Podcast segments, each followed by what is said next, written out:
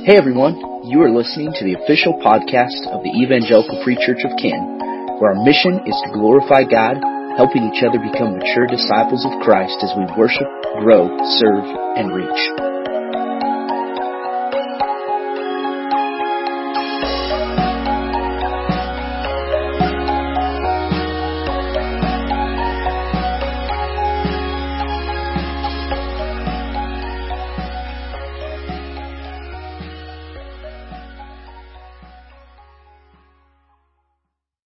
Your Bibles and turn to Romans chapter 12. Romans chapter 12. And this is in the New Testament. And so, uh, make sure you step in there. Romans 12. Matthew, Mark, Luke, John, Acts, Romans. Um, big number 12. And we're going to just look at two verses today, verses 1 and 2. Um, we are f- going to f- actually finish up our series on worship this week. And uh, the title of this message is what our series title has been All of Life as Worship.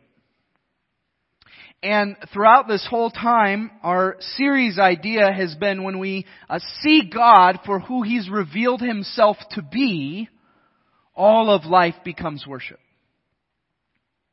But practically speaking, we need to be able to ask the question, uh, how does that play itself out? How does that become true in application, in how we live, and how we walk, and how we navigate life? And so, before we jump into the text itself, I want you to fill in this blank, okay? So I'm to say something and you just speak out, fill it in. Alright? Life is Good. Hard. What was that? Dirty? Is that what that was? Journey. Okay. See, I can't hear super well. It can be dirty. I, I wasn't, I wasn't saying I wasn't a thing it could be. I mean, it is. It's messy. I was gonna say life is messy, so it's good. A gift? Adventure. I heard short over here. Busy. Tiring. Exciting. Adventurous. Simple. Life is simple. I like, I like your mantra. What else? Life is a box of chocolate. There we go.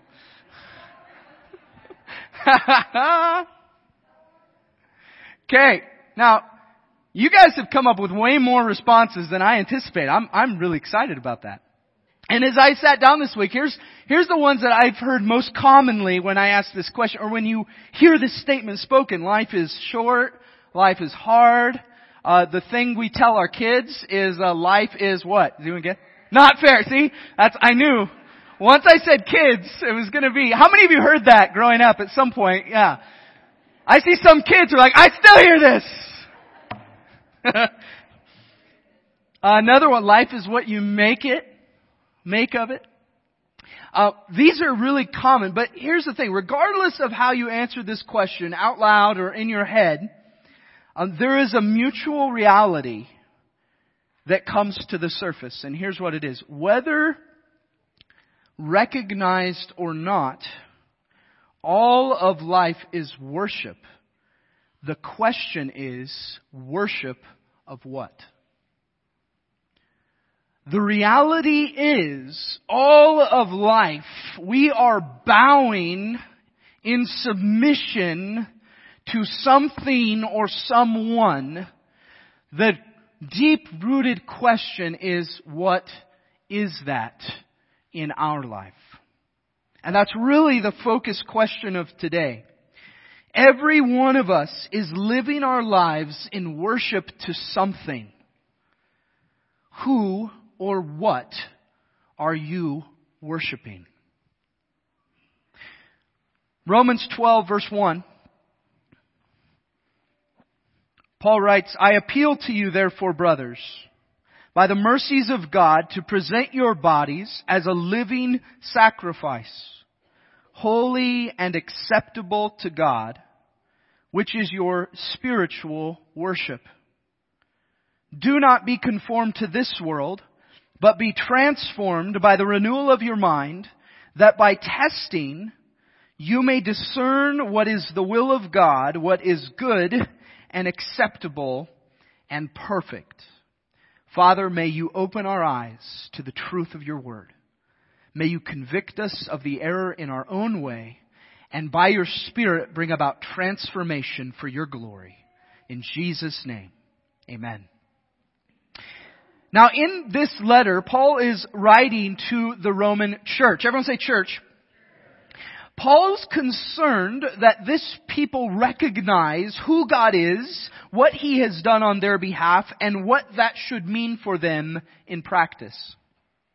To emphasize this further, we do need to understand that Paul is indeed writing to the church. That is, those who by proclamation of faith in Jesus are adopted into God's eternal family. While there is application here for the unbeliever, the direct attention is meant to flow to those who've made a decision to say, I choose to follow Jesus. Maybe the believer here is wrestling with what life devoted to Christ should really look like and how to go about discerning that. It's a good question to be asking. For the unbeliever who's hearing these words, the application is very simple as in all of Paul's letters throughout scripture. The application for the person who doesn't know where they stand in Christ or who is questioning that or who is doubting that, this is what you grab onto. you are a sinner separated from God and in need of more than yourself. God has made a way for that to happen in Christ and calls you by His Spirit to surrender yourself to Him and be reborn as a transformed follower of Jesus. The end. And at the heart of who we are, church family, that simple application has to be the primary one that we seek to grab hold of and understand and walk and live in light of before we can try to do, step into anything else. We have to root ourselves into the true gospel, which is that there is salvation in no one else but in Jesus. Verse 1 here begins with an appeal, a longing, a desiring that God's people, the church would understand this. I appeal, Paul appeal, appealing to them, therefore brothers, by the mercies of God to present your bodies as a living sacrifice, holy and acceptable to God, which is your spiritual worship. Now what's interesting here is that the appeal is made with an understanding of God's mercies at the forefront. I appeal to you, brothers, by the mercies of God. And the question we should be asking anytime we encounter this is, what are these mercies that Paul is appealing by? And what I will tell you in this is that is a perfect example as to why we communicate over and over again to you that we cannot simply read a, a small section of scripture and expect to understand the scope of it all. These are letters meant to be read in whole. And so if you have not read before, if you've not read the book of Romans, your challenge for this week is to read or listen to chapters 1 through 11 of Romans in order to grasp the full scope of the mercies of God that Paul has already talked about in his letter. But to highlight a few of those, God has mercifully revealed himself to mankind. Romans 1, 19 and 20. Where it says that God God's, the things that can be known about God have been revealed in all creation so that no one is without excuse. That's God's mercy. He doesn't have to reveal himself to his people, to his creation. He has chosen to reveal himself to us. He is merciful. Though you are sinners, having fallen short of God's glory, He has offered justification by His grace through the redemption that is in Christ. Romans 3, 23 and 24. For we are all sinners. All have sinned and fall short of the glory of God, but are justified freely by His grace through Christ. Romans 5 8, while we were yet still sinners, still in our sin, Christ died for us. Not when we had arrived, not when we had come to a place of grasping this as an entirety, but no, while we were still in our sins, Christ died for us. That little statement in revealing the mercies of God should fly in the face of anyone who thinks that you have to be in the right place to come to church. Unfortunately, we as the church at times inadvertently have made the church to be just that, a place for the healthy rather than a hospital for the sick. Yet it's in His mercy that while we were still in our sin, Christ died for us. Romans 8:1 There is therefore now no condemnation for those who are in Christ Jesus. You want to talk about God's mercy? It is in that verse. Romans 10:12 There's no distinction between the Jew and the Greek for God is bestowing his riches on all who call on him. So in light of those truths, Paul says, I appeal to you, church, by the mercies of God Himself, in light of what I have already shown you. In light of who God has revealed Himself to be, I appeal to you to what? Present your bodies as a living sacrifice, holy and acceptable to God, which is your spiritual worship. Now, another interesting item here, the word present here is written in a piece of Greek called the aorist text, or aorist tense, sorry. The aorist tense. And really what the aorist tense means is it is not uh, constrained time limits. So when we, we identify something in the past tense, it happened when? In the past we identify something as present tense, it's meant to have application when? Now. If we identify something in future tense, it happens when? Later. The aorist tense is meant to be understood not as a moment in time, but an ongoing action. So when we read this, Paul isn't just saying, hey, you need to make a decision to present yourself as a living sacrifice to God and then go on with your life. This is not what he's saying. In fact, quite the opposite. It would be more literally understood to go, keep on presenting yourself as a living sacrifice to God. Keep doing it. Don't stop. Don't make a mark and say, I'm a sacrifice to God, and then live contrary to this truth. Keep doing it. Why should the church do this? Says, present your bodies as a living sacrifice, holy and acceptable to God, which is your spiritual worship. Here's where this connects and ties with this idea of worship. Now, one of the really interesting things about the word spiritual here, because honestly, if we're honest, we read that, we go, what does that even mean? And we could tie it with John 4 when Jesus told the woman at the well, uh, God is desiring people to worship Him in spirit and in truth. Uh, but here's the cool reality. The word there translated spiritual is the word logikane. Now what does that sound like to you? Logical. Logical. It, it's translated here as spiritual, but it can also be understood as reasonable or rational. In other words, it's as if Paul is saying to the church, present yourself as a living sacrifice, holy and acceptable to God. Why? Because it makes sense. It makes sense in light of what God has done for you. In light of who He is.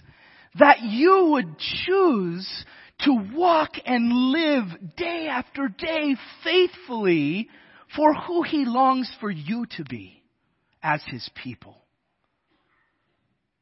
Spiritual worship, yes, reasonable, rational, logical. This when we understand the weight of what has been done for us in Christ should be the first step we take to go, I want to give all. I want all of my life to be worship before my King.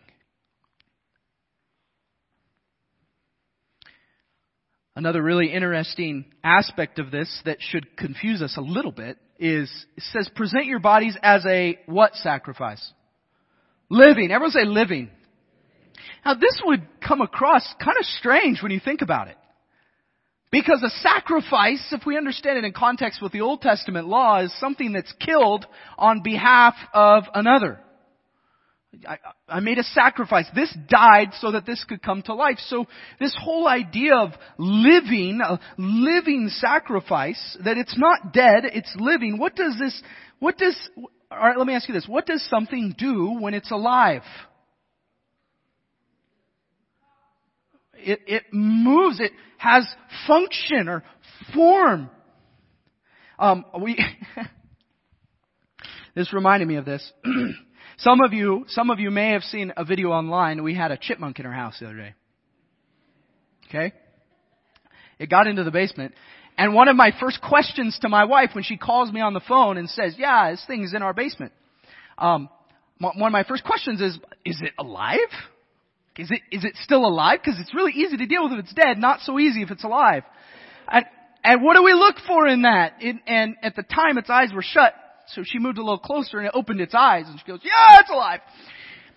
And, and so in that moment, what do we mean by that? We mean it's, it's living, it's active, it could move, it's gonna do things, it's not just gonna remain stationary in one place. Uh, we could say the same thing about when you see a statue or a painting of a person, an animal, a location, the mountains, the beach, what is it about that entity that makes it distinct from the real thing? It's frozen in place. It's stopped in a moment. It is not going to change one bit. And I don't think I would have to touch base with many people here to uh, to have you convinced that staring at a picture of the beach is not the same as being there. No, it's not. See, God, this is really important, church.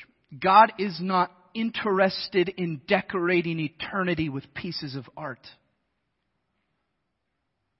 He doesn't long for us to be a stationary stone, unmoved and unchanged by the truths that so often we can speak. And yet, do they have a transformational impact on our lives? The very idea of being a living sacrifice means that I am mobile. It means that I recognize a mission and a calling and I say, I'm gonna go. I'm gonna do. I'm gonna be that which God in Christ has called me to. Why? Because in light of the mercies of God, it makes sense. How do we do this? How do we present our bodies as a living sacrifice? This is where verse 2 comes in. Do not be conformed to this world, but be transformed. Everyone say transformed. By the renewal of your mind, that by testing you may discern what the will of God is, what is good and acceptable and perfect. Now, at first glance, we may be prone when asking the question, how do we present ourselves as a living sacrifice? How do we do this? We may be prone to say the way we present ourselves to God is to not conform to the world. Because that's what we see first. Do not be conformed to the world. Okay, to present myself to God as a living sacrifice, I'm not going to conform to the pattern of the world. While that may be right in theory, it misses the most crucial part of this. In order to present ourselves to God as holy and acceptable, we must be able to discern what the will of God is. In order to present ourselves to God, and say, here, here's all of me, holy and acceptable before you. We have to know what God's will even is. Otherwise, we're just shooting at nothing. And there's this great, I, I wish I could have found this for you, but there's this great graphic. I want you to picture for a moment an archery target over here. And someone's over here with a bow and arrow and they're shooting at this target. And they're constantly hitting below the bullseye. Constantly shooting low. Now, logically speaking, what would you tell this person to do? Shoot higher, right? Aim higher. Good. What we tend to do instead is we go, the target's wrong. And so we cut the legs off the target, so it's lower, and we come back here and we shoot exactly the same way we've been shooting, and now, ah, it's got a bullseye. No, you just lowered the target. And that's very different than understanding what God has called us to knowing what the will of God is, what is His target that He says we're to be aiming at, because it doesn't matter what any one of you thinks the target should be. What matters is what God has already said it is. And there's a very simple answer to this. The target you are to aim for is who? Jesus. Everyone say Jesus. Okay, turn to your neighbor and say, aim for Jesus. That's, that's where we have to aim. We have to realign ourselves with what God has called us to. And here's the kicker. This can only happen if we are transformed. Do not be conformed to this world, but be transformed by the renewal of your mind. Why? Or how do I do that? By, be transformed by the renewal of your mind so that by testing you may discern what the will of God is what is good and acceptable and perfect. The short of it is, in order to discern God's will, I have to be transformed by God's Spirit. In order to be transformed, I need the Spirit of God present in my life. In order for the Spirit to be present in my life, I have to be surrendered to God. The Spirit of God will not dwell in the person who has not committed their life to Christ. So if you are here and you have not committed your life to Jesus and you are seeking to discern what is the will of God for me, the will of God for you is to understand that you need Christ. You need Jesus. You need more than yourself. And when you make that decision, it begins a journey for the rest of your life. Worship is walking in obedience to God's will, which comes from knowing what God's will is, which is the result of discernment that comes when you are transformed by God's Spirit. It's dependent on Him. The act of surrender is the starting point. This church in Rome had already surrendered to God in Christ. Now they needed to actively present themselves as an ongoing, living sacrifice. Put your finger in Romans and turn to 1 Peter 1.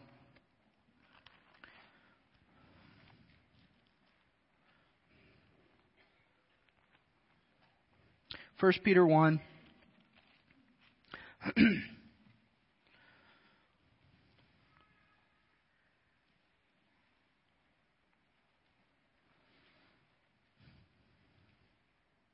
Starting in verse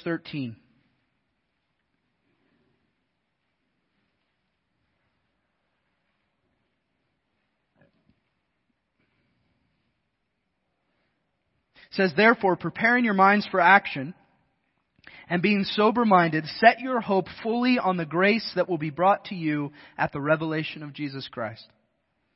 As obedient children, do not be conformed to the passions of your former ignorance, but as he who called you is holy, you also be holy in all your conduct. Since it is written, You shall be holy, for I am holy. It's a challenging standard to set, isn't it? Now flip back a little bit to Ephesians 2.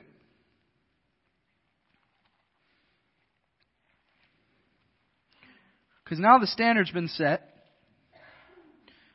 And when we look at that standard, it's not all that encouraging. Deeply challenging. And here's what we need to know in Ephesians 2. Starting in verse 1.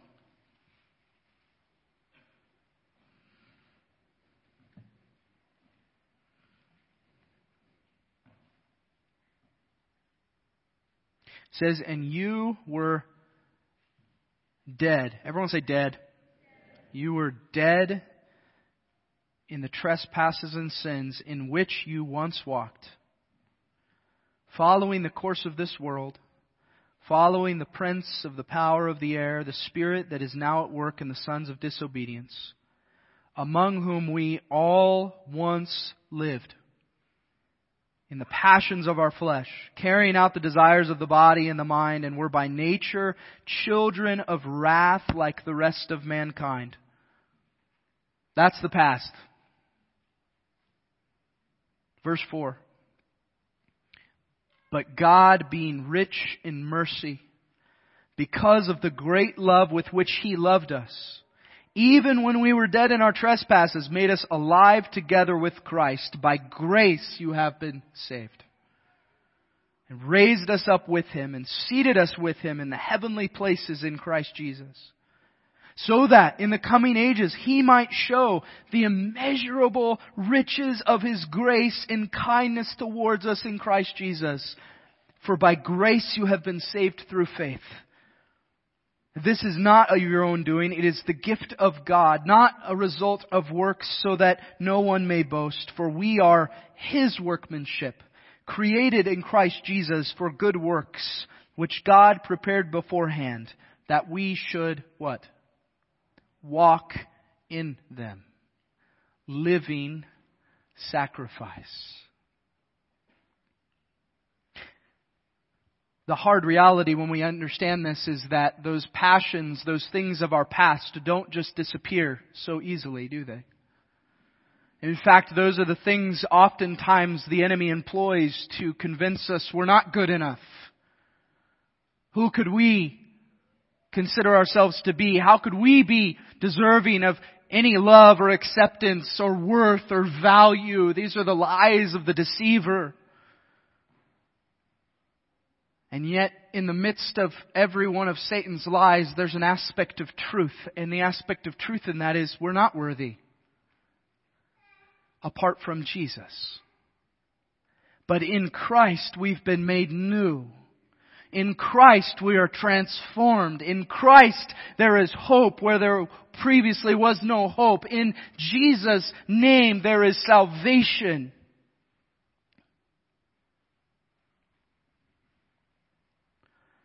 And yet, so often, our desires turn to what they used to be. And this falls right back into our beginning question Who or what do you worship? Really? If we really take a, a look, it will come to the surface. Now, I'm curious uh, how, how many people do we have in here who have seen or enjoy The Lord of the Rings? Okay, quite a few. I want to read a little excerpt out of one of Timothy Keller's books talking about this in relation to some spiritual significance that does a fantastic job of bringing to the surface core issues that we face. And my prayer is this will help you to answer that question, who or what does your life today worship?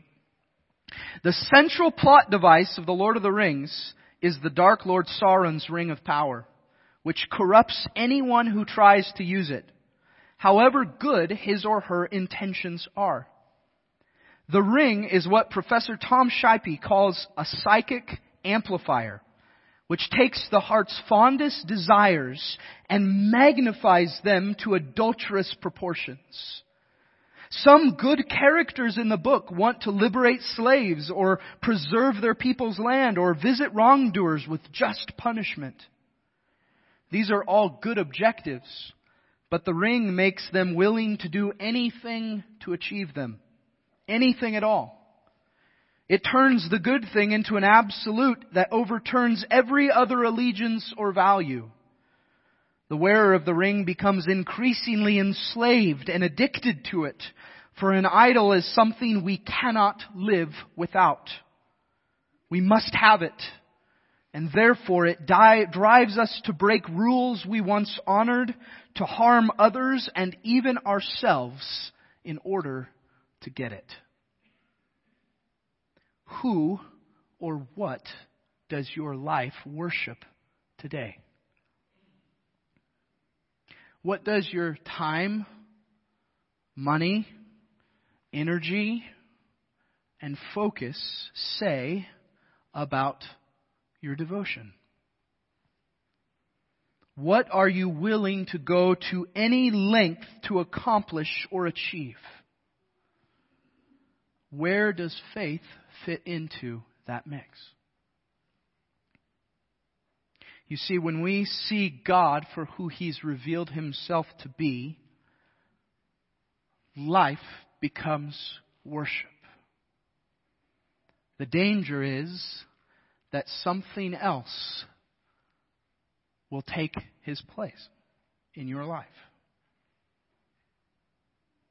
When we see God for who He's revealed Himself to be, our earthly struggles shrink in comparison. When we see God for who He's revealed Himself to be, the worries of this world fade. When we see God for who He's revealed Himself to be, we long to serve no other. When we see God for who He has revealed Himself to be, we can't help but bow before Him. Who do you see God to be? Now I'm going to have the worship team come and in closing, I want you to turn to Luke chapter 9.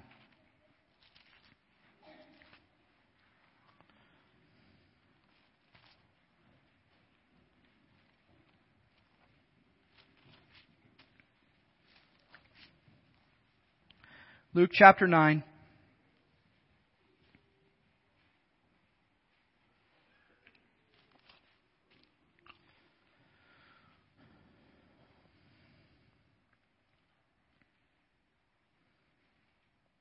Look at verse 23. Start at verse 23.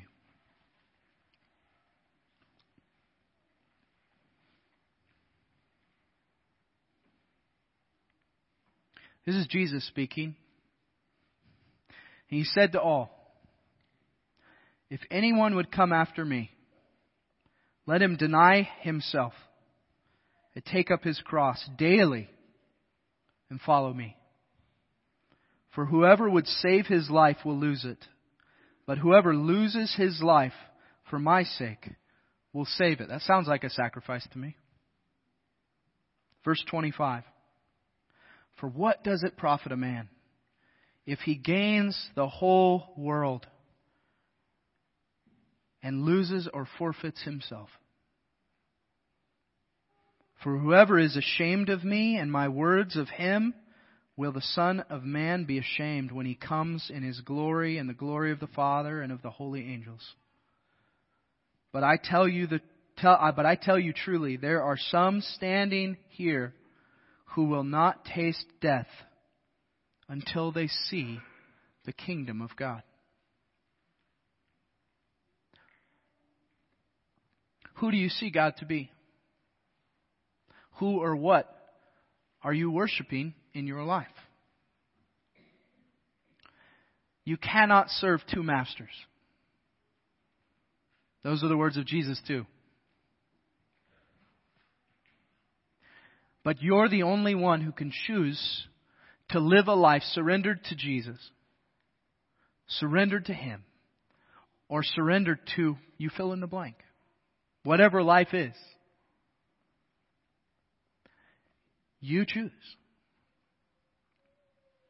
You will leave here today having made a choice to be fully surrendered to God in Christ or to continue in surrender to whatever your answer to that question is. There is one way to life, And it has nothing to do with anything that you are chasing in this world, family. Nothing. But there is life in Jesus. I'm going to say that again, and I want to hear resounding amen from those of you who believe that to be true, because this is our hope, church. There is life in Jesus. Amen. amen. That is so true. And if you don't know where you stand in that, or you don't know how, you don't, I don't know how to, how to be surrendered to Christ. Don't leave here today without having assurance of that. Don't leave here today without whether it's committing your life to Christ for the first time or recommitting your life to say, I have not been living surrendered to Christ, but I know I need to. And my goodness, if, if you're going, I don't know who to talk to, I don't know what that looks like, you grab me. I don't care how long we're here. You grab me. Let's talk about this. Because I have no guarantee that you or me is going to be here next week. I have no hope of that. But I have one hope that's sure, and that's if I'm not here on this planet next week, I'm with, I'm, I'm in eternity with my Father. I have that hope, and I want you to have that hope too. Don't leave here today without having that assurance. Father, as we consider this, I pray that this would be transformational as we consider how we worship. How do we do this? God, may we, may we see who you've revealed yourself to be in your word and creation and all around us and the people around us, God.